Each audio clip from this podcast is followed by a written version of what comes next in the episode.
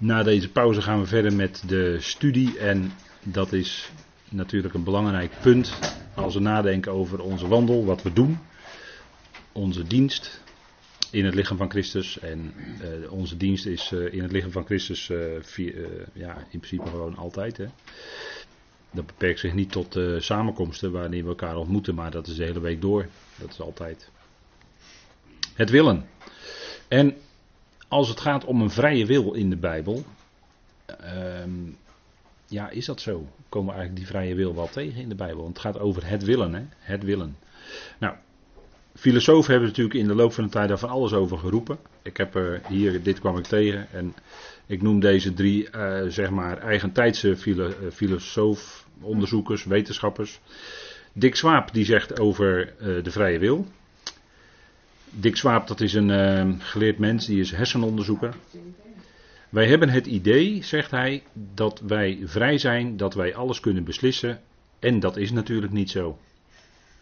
Dus die, die is gewoon door onderzoek en door. Ja, is hersenonderzoeker, dus die weet daar wel wat meer van. Dan heb je Daniel Dennett, een filosoof. Geen vrije wil, bizar. Jullie hebben Dick Swaap en Victor Lamme. Ze komen voor voor, ze komen voor in mijn schurkengalerij van wetenschappers die ernaast zitten. Dus Daniel Dennett met uh, grote witte baard en petje op, die, uh, die zegt dus uh, kennelijk dat, die meent dus dat er wel een vrije wil is. Nou goed, dat is des filosoofs, hè, zullen we maar zeggen. En dan heb je Victor Lamme, die is neurowetenschapper. Ons brein bepaalt wat we doen, daarom zijn we makkelijk te manipuleren en weten hersenscan beter wat we willen dan dat we dat zelf weten. En ja, nou ja, die komt wel eens heel dichterbij zitten. Hè? Die komt wel eens heel dichterbij zitten. En die Dick Swaap is ook niet gek hoor. Maar ja, dat is even wat uh, hedendaagse filosofen en wetenschappers uh, zeggen. Dus ik laat het maar even, u kunt het nog eens nalezen. Vrije wil in de Bijbel. hey, vrije wil in de Bijbel. Zou er een vrije wil zijn? Zou er in de Bijbel zo gesproken worden over de wil dat wij een vrije wil hebben? Er zijn genoeg christenen en gelovigen die dat beweren. En daar hebben ze ook teksten voor. En ik wil dus vanavond een aantal teksten de revue laten passeren. Wat er dan zoal gezegd wordt op grond van de Bijbel. Uh, waar mensen dan, die dan gebruikt worden om mensen uh, te enthousiasmeren, om iets te gaan doen, uh, noem maar op. Hè. Nou, dan hebben we Deuteronomium 30, dat is eigenlijk de eerste.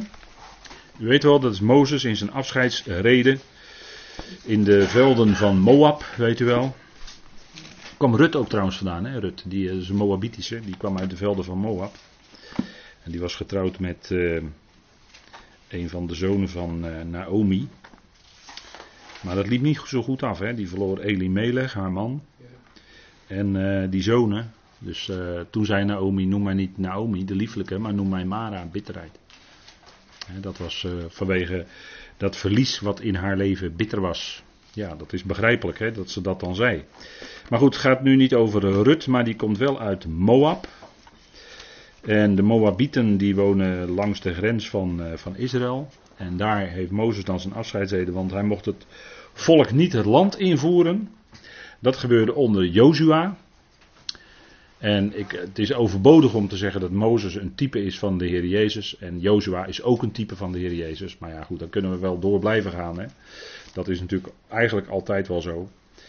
Um, Mozes die zegt dan, ik roep Deuteronomium 30 vers 19 en dan is hij dus voor het land en dan spreekt hij het hele volk toe.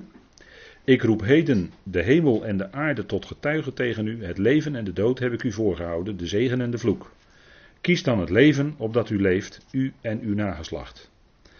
Door de Heer uw God lief te hebben, zijn stem te gehoorzamen en u aan hem vast te houden, want hij is uw leven en de verlenging van uw dagen om te blijven in het land dat de Heer uw vaderen Abraham, Isaac en Jacob gezworen heeft hun te geven.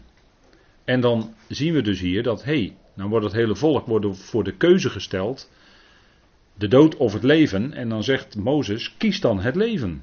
Kies voor het doen van de geboden. Dan zul je leven hebben. Maar hij had natuurlijk veel meer gezegd. En als we daar een voetnoot bij zetten, dan um, zien we eigenlijk als we de Paulus erop naslaan, dus een heel ander schriftgedeelte, dan zien we eigenlijk wat Gods bedoeling was. Want hier, wordt, hier zegt Mozes natuurlijk wel heel mooi ten opzichte van het volk van kies dan het leven. En het volk zei toen ook, net als bij de Sinai, ja, wij kiezen voor het leven. Maar als we in het vervolg gaan kijken wat ze daadwerkelijk ermee deden, dan stemden hun daden niet overeen met hun woorden, die, die ze hier eh, zeiden. Ze wilden wel kiezen voor het leven, maar dat ging hem niet worden. Want er zat iets enorm dwars natuurlijk in dat volk. Hè? En als we Romeinen 3, vers 20 als voetnoot daarbij opslaan. Want dan lijkt het alsof de mens, hè, de voorvechters van dat, die menen dat de mens een vrije wil heeft. Die zeggen dan van ja, kijk hier kon het volk ook kiezen. Die hadden een eigen vrije keuze. En zo wordt natuurlijk vandaag in evangelisatiebijeenkomsten wordt het ook gezegd. Hè? Je, je, de, de, het woord wordt gepredikt. Kiezen. Je moet kiezen. kies vandaag voor Jezus. we hebben natuurlijk in het verleden stadions vol hier Billy Graham gehad enzovoort.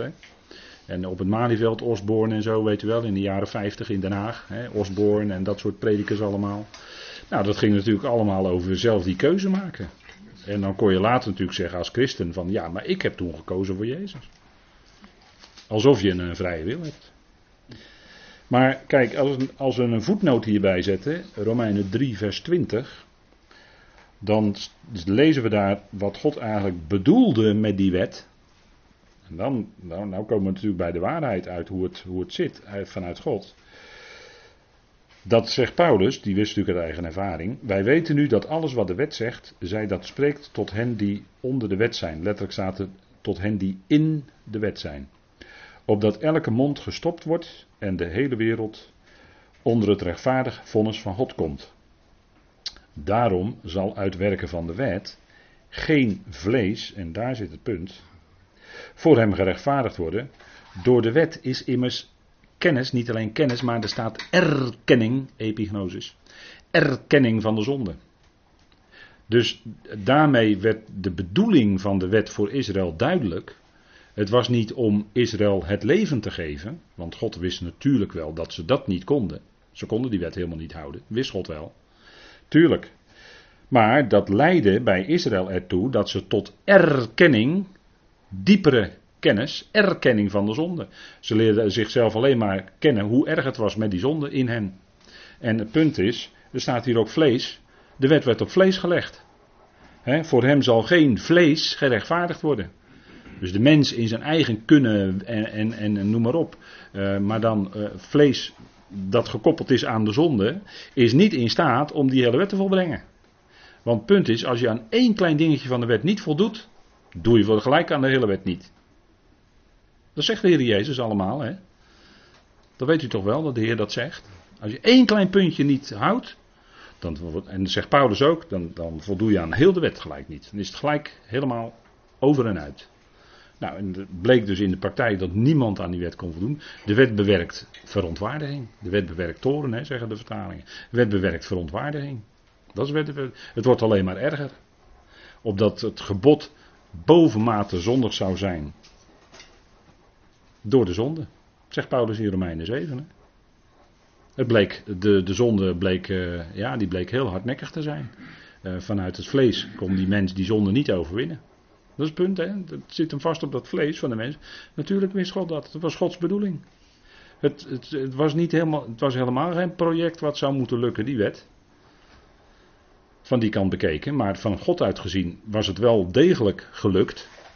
Want er was mee aangetoond wat God bedoelde dat aangetoond zou worden. Namelijk dat de mens uh, ja, niet alleen een zondaar is, maar ook een overtreder. En een krenker. Dat werd aangetoond door de wet. Dus eigenlijk maakte de wet alleen maar erger. Het was al bekend hoor, want er was al gezondigd van Adam tot op Mozes, hè, zegt Paulus. Dat was, dat, toen werd er al gezondigd. Maar eh, als de wet komt, dan wordt het erger. Want dan komen de regels en dan ga je die regels vervolgens overtreden. En uh, dat is wat de mens altijd geneigd is om te doen. Als er een regel gesteld is, gaat hij een plan bedenken om die regel te overtreden of eronder uit te komen. Daar zijn Nederlanders heel goed in. Hè? Zijn vissers die kennen heel goed de mazen van de wet. Vissersvolkje? Nederlanders ook. Maar dat weten we heel goed hoor. Belastingontwijking en zo zijn we ook heel goed in. Even geld doorsluizen naar andere eilandjes, Guernsey en zo. De, ja, de, de, de, nou ja, laat maar. Breek me nee, nee, laat maar niks over zeggen verder. Jozua, is ook een bekend voorbeeld hè, van dat men zegt: kijk, je moet een keuze maken. Uh, Jozua 24, gaan we naar het volgende. Jozua, opvolger van Mozes. Onder Jozua gingen ze het beloofde land in.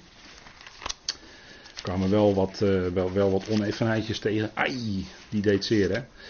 En uh, zo waren er nog wel meer puntjes hoor. Dat het toch eventjes niet helemaal geluisterd werd naar wat er precies moest gebeuren. Hè. Was bij de intocht al in, in het beloofde land. Hè. Zeiden ze van, je moet de hele stad met de band slaan. Deden ze niet. Deden ze niet. Ze namen gewoon stiekem wat mee. Agam en zo, weet u wel. Onder het kleed had hij wat verstopt hè, hier en daar. Het was een Babylonische mantel, hè, geloof ik. Ja, Babylonische, daar zat wat onder. Dat was niet goed. Hè. Dan zien we gelijk al dat het misgaat bij de intocht in het land. Jozua 24, vers 15. En dat zetten mensen dan op een tegeltje en dat hangen ze in hun huis. Dat is allemaal heel mooi. Ja. Dan zegt Jozua in Jozua 24, maar als het in uw ogen kwalijk is de Heer te dienen, kies dan voor u heden wie u zult dienen. Of de goden die uw vaderen, die aan de overzijde van de rivier woonden, gediend hebben, of de goden van de Amorieten, van wie u het land bewoont. Maar wat mij en mijn huis betreft, wij zullen de Heer dienen. Nou, prachtig. Daar koos Jozua voor. Hè? En dan zeggen we, ja, je hebt een keuze, je kan ervoor kiezen dat je de Heer gaat dienen. Kies daarvoor dat je de Heer gaat dienen. En dan zegt een gelovige misschien wel eh, in eerste instantie, ja, dat, dat wil ik. We gaan met ons hele huis gaan we de Heer dienen. En als je die gelovige dan over 15 jaar spreekt, is het nou altijd gelukt om de Heer te dienen? Nou, is niet altijd gelukt. Ik had het zo plechtig beloofd, maar het ging ook wel eens helemaal mis. En dat is denk ik toch een beetje met die vrije wil, ik weet het niet. Maar Jozua zegt dan kies dan heden wie je dient. Maar als we kijken in vers 19, als we even doorlezen, want dat wordt dan meestal in samenkomsten waar dit sterk gebracht wordt niet gedaan. Vers 19, toen zei Jozua tegen het volk, u zult de Heer niet kunnen dienen. Zo. U zult de Heer niet kunnen dienen, want hij is een heilig God, hij is een naijverig God. Wordt natuurlijk in verband gezegd met afgoderij, hè? een jaloers God. Hij zal uw overtreding en uw zonden niet vergeven. Want als u de Heere zult verlaten en vreemde goden gaat dienen, zal hij zich van u afkeren. Hij zal u kwaad doen en hij zal u vernietigen nadat hij u goed gedaan zal hebben. Daarop zei het volk tegen Jozua: Nee, wij zullen voorzeker de Heere dienen. Kijk wat Jozua hier zegt is, die, die ken ik toch dat volk, en die zei dat hier natuurlijk door God geleid dat dat volk toch afgoderij zou gaan. Uh, hè, dat, dat zei hij. U zult de heren niet kunnen dienen. En ze zeiden, we doen het wel. Maar Jozua sprak profetisch over wat er zou gaan gebeuren in de toekomst. Waarom gingen ze in ballingschap? Waarom werd het land woest gelaten? waarom werd alles verwoest? Jeremia, nou u, weet, u kent die geschiedenis. Ze hebben de Heer niet gediend, ze hebben de afgoden gediend. En ze zeiden hier heel plechtig, wij zullen de Heer dienen. Met ons hele huis, het hele huis Israël. Wij zullen de Heer dienen. Maar het ging hem niet worden. Waarom? Dat uit zichzelf, hè? dat vlees was heel goed bedoelend. Hè? De geest is wel gewillig, maar ja. Vlees is zwak, hè? de discipelen sliepen in de hof. Een vrije wil in de Bijbel. Bekende tekst, hè? Matthäus 23. Waarin de Heer met tranen in zijn ogen zegt. Hè?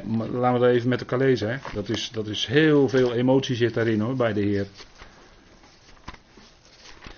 De Heer die uh, huilde niet vaak hoor. Het staat twee keer in de Bijbel. Hè? Bij zijn vriend Lazarus toen hij overleden was. En bij Jeruzalem toen hij uitkeek over Jeruzalem en dit zei. Toen huilde hij ook. Ze hadden de tijd niet bekend hè, van hun bezoeking. Leest u maar, in Lucas 19 staat dat. Maar dat is ongeveer hetzelfde gebeurd in Matthäus 23. Matthäus 23, vers 37. En dezelfde woorden ziet u ook in Lucas 13, vers 34. Die kunt u dan zelf nog eh, op die regenachtige zondagmiddag nazoeken. Even kijken, Matthäus 23. Daar staat Jeruzalem, Jeruzalem. En dat is als twee keer de naam wordt genoemd in de Bijbel. Dan is het ernst, hè? Abraham, Abraham. Toen was het ernst, hè? De Heer was in het huis bij zijn vrienden en hij zei Martha, Martha. Ook twee keer die naam, hè? En dan is het ernst hoor. Hier ook Jeruzalem, Jeruzalem. U die de profeten doodt. Kijk, dat deed Jeruzalem. Ze zeiden bij Jozua, wij zullen de Heer dienen. Hier zegt de Heer, jullie, Jeruzalem, jullie doden de profeten, de inwoners. Ze doden de profeten. Want een profeet is in het algemeen in zijn eigen vaderstad niet geëerd. Hè? De Heer Jezus werd na de eerste, de beste keer dat hij in synagoge in de Sjoel sprak in Nazareth, werd hij eruit gegooid. En ze hadden hem het liefst van de stijl gegooid toen gelijk. het is dat hij midden tussen hen doorging en vertrok. Maar een profeet wordt in zijn eigen vaderstad niet geëerd hoor, zo gaat het meestal. Degene die het dichtst bij je staan, die uh, afstand. Jeruzalem, Jeruzalem, u die de profeten doodt en stenigt wie naar u gezonden zijn. Dat is natuurlijk precies hetzelfde. Hoe vaak heb ik uw kinderen bijeen willen brengen op de wijze waarop een hen haar kuikens bijeenbrengt? He, dat, dat zegt de Heer in de psalmen. Jawel, zegt dat. Psalm 17, Psalm 94. Ik heb jullie als een hen eh, kuikens onder haar vleugels verzameld. Zo heb ik jullie willen verzamelen. Maar dan staat er, maar jullie hebben niet gewild. Was dat uit eigen vrije beweging dat ze niet wilden? Was het een vrije wil? Nou, we hebben hier ook weer een voetnoot. Hè? In het Matthäus-evangelie, daar vinden wij iets bijzonders. Hè? Wat licht werpt op deze uitspraak van het niet willen. Want predikers die zeggen dan, kijk, kijk, Jeruzalem wilde ook niet, hè, maar jullie nu hier in die zaal, jullie willen wel, jullie moeten nu kiezen. Zo wordt er dan natuurlijk, dit wordt zo op die manier gebruikt, hè. Jullie hebben niet gewild, staat in de Bijbel. Maar je moet ook meer lezen in de context, Matthäus 11. En de Heer, uh, dat de Heer op aarde kwam, dat was natuurlijk geen project, hè. Nee, en dat was ook geen mislukt project, hè? Nee, dat was een missie die de Heer ondernam. En die missie die slaagt. Al leek het helemaal geen succesverhaal te zijn, en dat was het waarschijnlijk ook. Maar dat was de bedoeling van vader. Matthäus 11, vers 25 staat: In die tijd antwoordde Jezus en zei: Toen werd hij verworpen, hè? En zei: Ik dank u, vader, Heer van de hemel en van de aarde, dat u deze dingen voor wijzen en verstandigen verborgen hebt en ze aan jonge kinderen hebt geopenbaard. Kijk, in Jeruzalem woonden de wijzen en verstandigen, het Sanhedrin, de overpriesters, de wijzen en verstandigen van het volk, die woonden daar en die wilden niet. Maar wat lezen we hier? De Heer dankt zijn vader, moet je nagaan hè, hij dankt zijn vader dat hij deze dingen voor die wijzen en verstandigen verborgen heeft, want dat ervoor de Heer. Hé, hey, vader verbergt het juist voor die wijzen en verstandigen die de schriften zouden moeten kennen. De leraar van Israël, Nicodemus, die begreep het niet. Om maar iemand te noemen. Maar vader had het voor hen verborgen. Het was het plan van vader. En dan hebben we hier dus de hogere of de diepere overweging, zo u wilt. Wat licht werpt op wat de Heer Jezus uitroept in zijn emotie. Natuurlijk had hij daarbij emoties dat het zo ging, maar hij wist wel hoe het zat. Want hij dankt hier de Vader die het verborgen had. Die had aan dat volk gegeven een geest van diepe slaap, ogen om niet te zien en oren om niet te horen. Dat is het werk van God. Dat kunnen wij maar zo moeilijk begrijpen, dit soort dingen. Dat dat ook in de Bijbel staat en dat het eigenlijk zo zit. Dat God dat zo doet, wat is een vorm van kwaad natuurlijk. Dat ze het niet kunnen accepteren, dat ze het verwerpen. Maar dat is God die het verbergt. Dat is God die hun ogen sluit. Dat is een vorm van kwaad. Maar dat lezen we in de profeten. En we lezen ook bijvoorbeeld in Matthäus 13. Dat werpt ook nog verder licht op die zaak. Matthäus 13, u weet wel, die gelijkenissen. Matthäus 13, vers 13. En de discipelen die kwamen verschrikt bij de Heer, want hij sprak tot de menigte in gelijkenissen. En hij verborg dus dingen. Maar dat zegt hij, hij legt het uit aan zijn discipelen. Want wie heeft, of hij zegt, uh, pardon, in vers 11, op die vraag van de discipelen, hij antwoordde en zei tegen hen, omdat het u gegeven is de geheimenissen van het koninkrijk der hemelen te kennen, maar aan hen is het niet gegeven. Want wie heeft, aan hem zal gegeven worden en hij zal overvloedig hebben. Maar wie niet heeft, van hem zal afgenomen worden, zelfs wat hij heeft. Daarom spreek ik tot hen door gelijkenissen, dat zij niet zien, ook al zien zij, en niet horen, ook al horen zij, en ook niet begrijpen. En in hen wordt de profetie van Jezaja vervuld die zegt, met het gehoor zult u horen, maar beslist niet begrijpen. En ziende zult u zien, maar beslist niet opmerken. Dat is wat vervuld werd op dit moment. En daarom sprak de Heer ook bewust tot hen in gelijkenissen.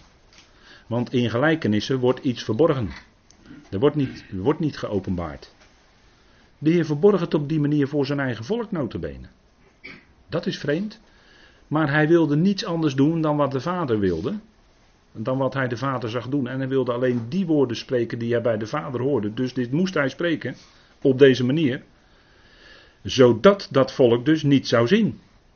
En zodat hij later, huilend over Jeruzalem uitkijkend, vlak voor zijn uh, lijden en sterven zou moeten uitroepen: Jullie hebben niet gewild. En dat ging niet zonder emotie bij hem. Maar hij wist wel degelijk dat het Gods plan was. Dat vader dit zo uitwerkte. En kijk, dat leren wij ook door de woorden van God te volgen. En dan gaan we ook die uitspraken in het juiste perspectief zien. Hè? En dan gaan we ontdekken dat als we dus hier afvragen, had, hadden de inwoners en die wijze en verstandigen van Jeruzalem hier een vrije wil? -uh, ze hadden helemaal geen vrije wil. God, God zorgde ervoor dat zij het niet konden verstaan. Hij gaf hun een geest van diepe slaap. En ogen om niet te zien en oren om niet te horen. Het hart van het volk was vet geworden. Wiens werk was dat eigenlijk? Dat was Gods werk. Ja, ja, ja, ja. Dus een vrije wil, nee hoor. Want als God jou de ogen sluit, kan jij het helemaal niet zien. En als God jou de ogen opent, zie je het wel. Niks vrije wil. Kijk, hier wordt ook wel eens aangehaald, hè, Maria en de discipelen. Kijk, van Maria wordt gezegd, hè, u kent die bekende geschiedenis wel, hè, Martha die was aan de druk, uh, drukdoende, hè, die was druk aan het werk en dan zei de Heer, Martha, Martha. En dan zegt hij, Maria, Miriam heeft het goede deel uitgekozen, die zat op dat moment aan de voeten van de Heer en ze luisterde naar zijn woord. Juiste houding voor een gelovige. En dan zegt de Heer van Maria, zij had het goede deel gekozen. Gekozen. Gekozen. Vrije wil? Vrije keuze? Nee hoor. De Heer had in haar hart gewerkt dat zij luisterde. En als het gaat om de discipelen, Johannes 15, wie kiest wie? Hè? Hadden die discipelen, die, die twaalf, hadden die zelf de Heer gekozen om hem te volgen? Het leek er wel op, hè? want de Heer zei tegen bijvoorbeeld tegen Levi, tegen Matthäus, zei die volg mij. En hij ging zo achterna. Kun je zo allemaal nalezen in de schrift, hè? Matthäus uh, staat dat. En in Johannes, als het gaat om een keuze maken, kijk, wie kiest nou eigenlijk wie? Hadden die discipelen nou de Heer gekozen? Hadden die discipelen nou een keuze voor Jezus gemaakt? Of lag dat anders? Nou, bekende woorden, Matthäus, of uh, Johannes 15, vers 16. Er staat niet jullie hebben mij uitgekozen, maar ik heb jullie uitgekozen. Dat zegt de Heer tegen zijn discipelen hier. Hè? Niet jullie hebben mij uitgekozen, maar ik heb jullie uitgekozen. En ik heb jullie ertoe bestemd dat jullie zouden heen gaan en vrucht dragen en dat jullie vrucht zou blijven, opdat wat jullie ook maar van de Vader vragen in mijn naam, hij jullie dat geeft. Dit gebied ik u, dat gij elkaar lief hebt. Nou, u kunt natuurlijk zeggen, ja, uh, Judas. Ja, inderdaad, Judas. De Heer had Judas uitgekozen. maar op dit moment, uh, Johannes 15, is Judas er al niet meer bij. Die, die was eerder weggegaan met, uh, om, om redenen natuurlijk. Maar de Heer zegt hier heel duidelijk: die discipelen hadden hem niet uitgekozen. Zij hadden niet gekozen voor Jezus. Maar Jezus had voor hen gekozen. En zo geldt het voor ons ook natuurlijk. We hebben misschien wel in een eerste fase van ons geloofsleven gedacht dat wij een keuze voor Jezus hadden gemaakt. En dat we tot geloof gekomen waren. Maar later zijn we natuurlijk wel er goed achter gekomen dat Hij voor ons gekozen heeft. En dat Hij zelfs al van voor de nederwerping van de wereld. Dat was lang, lang, ontzettend lang voordat wij ook maar bestonden, voordat Adam bestond. Had Hij ons al uitgekozen in Christus. Voor de nederwerping van de wereld. Dat is wat. En Kijk, dan praten we niet meer over een vrije wil, want dat kan niet. Hè? Staat ook nergens in de Bijbel hoor. Het woord, de, de uitdrukking vrije wil staat ook nergens in de Bijbel. Maar kijk, hij heeft ons tevoren gekend en hij heeft ons tevoren bestemd. Dat zegt Romeinen 8. Hè? Hij heeft ons tevoren gekend, tevoren bestemd. Hij rechtvaardigt ons hè? en hij roept ons. Hij rechtvaardigt ons, hij verheerlijkt ons. Allemaal Gods werk. Wordt allemaal gezegd van God. Vijf punten, u kent ze wel. Maar dan blijft er van die vrije wil van ons, die zogenaamde vrije wil, blijft helemaal niets over. Dat is eigenlijk een uh, raar spooksel wat rondwaart in gedachten van mensen. Maar een vrije wil, kom kom. Echt niet, dat, daar spreekt de Bijbel totaal niet over. Kijk, deze dia zegt, hij deed niet veel krachten daar vanwege hun ongeloof. Maar we weten toch, en die tekst heb ik hier in de voetnoot al aangehaald uit Jezaja, geest van diepe slapen enzovoort. Dat was de reden dat er ongeloof was. En dat hij niet veel krachten kon doen. Hij wist waar het vandaan kwam. Hij wist hoe dat zat met zijn volk. Johannes 12, vers 39 zegt, dat heb ik ook wel eens aangehaald. Daarom konden zij niet geloven. Omdat Jezaja gesproken had, moet je maar eens nazoeken? Johannes 12. Zij konden niet geloven. was gewoon onvermogen. En dat, dat lag niet bij die mens zelf. Nee, dat, dat, dat was omdat eh, God dat zo uitwerkte op dat moment. Helemaal geen vrije wil. Kijk, die menselijke wil, hè, als we praten over een vrije wil, even uit het dagelijks leven, is heel makkelijk te beïnvloeden. Want uh, u denkt misschien van, nou, ik heb een vrije wil en ik kies er deze week voor om naar supermarkt X te gaan. En dan krijgt u een reclamefolder in de, in de bus van supermarkt Y. En die gaan, en we kunnen weer gaan hamsteren, hè, alles de tweede gratis. En u laat gelijk uw plan varen dat u naar supermarkt X wilde gaan, want u gaat naar supermarkt Y, want u gaat lekker hamsteren. Dus u had de wil om naar die ene supermarkt te gaan, maar u krijgt de reclamefolder in de bus en vervolgens loopt u naar die andere supermarkt. Hebt u dan een vrije wil? Nee, natuurlijk niet. Dat is toch ontzettend makkelijk te beïnvloeden. En reclamemakers die weten precies wat ze doen hoor. Daar wordt zoveel geld aan besteed, aan reclames. Omdat ze weten precies verfijnd hoe ze dat moeten doen. hoeveel keer ze een merknaam in een reclamespotje van zoveel seconden moeten noemen, enzovoort, enzovoort. Op welke toon, eh, enzovoort, enzovoort. Dat, dat, dat jij daardoor beïnvloed wordt. En als je een keer iets wil kopen, een product, dan denk je aan die naam. Hoe kom je nou aan die naam? Nou, dat is door die reclamemakers, door reclame in jou gebracht. En je gaat naar, uh, als jij een elektronisch product uh, koopt, dan ga je naar een bepaalde zaak toe. En dat komt omdat die naam van die zaak eerst in jou gehamerd is door de reclame. En dan zeg je, ja, ik ben uit volledige vrije wil naar die zaak gegaan. Dat is gewoon een lachertje natuurlijk. Dat is gewoon, daar lachen reclamemakers om. Want die weten precies hoe ze u moeten beïnvloeden. En dat is, wij zijn als mensen zo makkelijk te beïnvloeden door prikkels van buitenaf, door dingen die tegen ons gezegd worden. En nog maar te zwijgen over andere dingen. Kijk, er zijn allerlei factoren die ons bepalen wie wij zijn. denk allereerst maar aan in welk gezin word jij geboren eigenlijk. Je wordt in Nederland geboren, een uh, land wat schathemeltje rijk is na de oorlog. Is helemaal opgebouwd met hard werken. En uh, nou, op een gegeven moment word je daarin geboren. Je hebt alles wat je hartje begeert. En je wordt in een bepaald gezin geboren. Dus je krijgt de erfelijkheid van twee ouders krijg je mee. En van het voorgeslacht ook nog. Dat weten we allemaal tegenwoordig. Nou, je groeit op in een bepaalde omgeving. Vroeger noemden dat het milieu, hè, maar tegenwoordig is het milieu heel andere dingen. En uh, nou, dat bepaalt dus, jouw afkomst bepaalt dus of jij rijk bent of arm, of dat je blauwe ogen hebt, of bruine ogen, blond haar, of rood haar, of bruin haar, enzovoort, enzovoort. Dat zijn allemaal dingen die al vastgelegd zijn op het moment dat jij geboren bent. Hoezo vrije wil?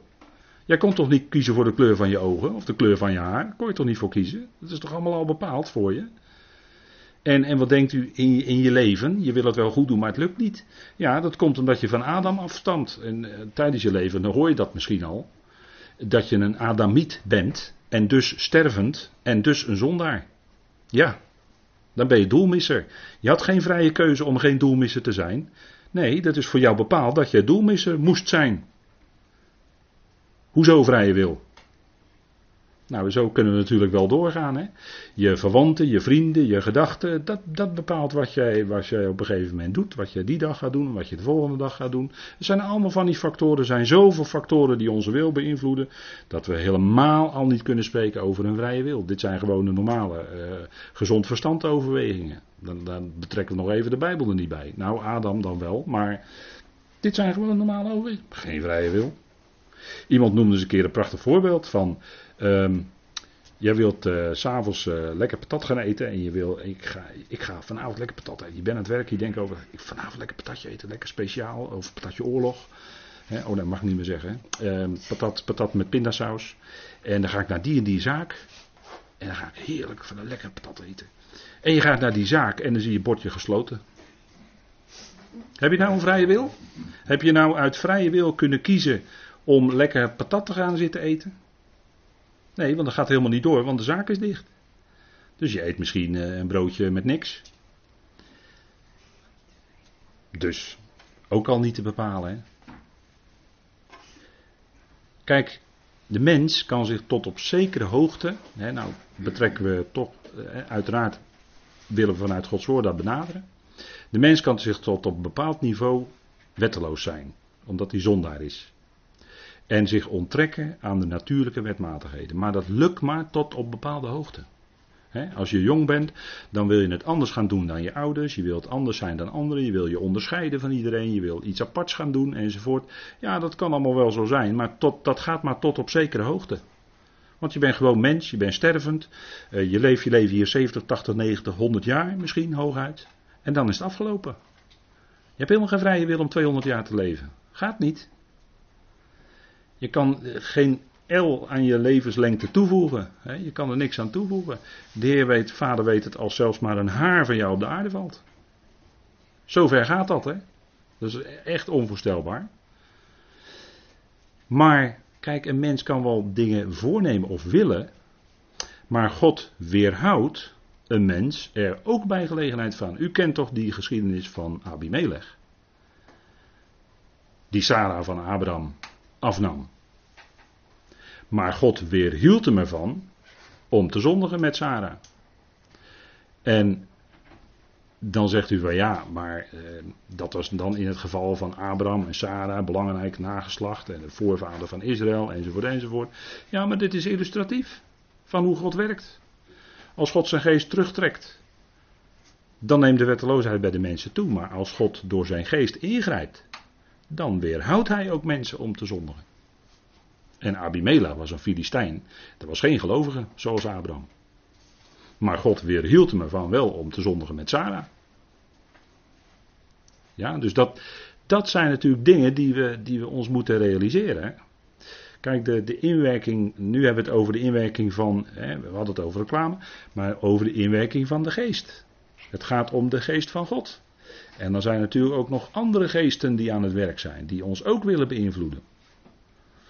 En dan wordt het al nog veel en veel moeilijker om te spreken over een vrije wil. Kijk, als het gaat om het woord overbrengen, dan wat zou een evangelist dan doen? Een evangelist zou het woord spreken. Maar dan echt het woord spreken zoals het er staat. En dat woord heeft kracht. God werkt door dat woord in die mens. En God bewerkt dan het geloof en de wil om te geloven en te volgen. Zo werkt het. En dan blijft er eigenlijk van ons denken van een vrije wil blijft helemaal niets over. Daar blijft niets van over. We zijn totaal afhankelijk eigenlijk van God in alles.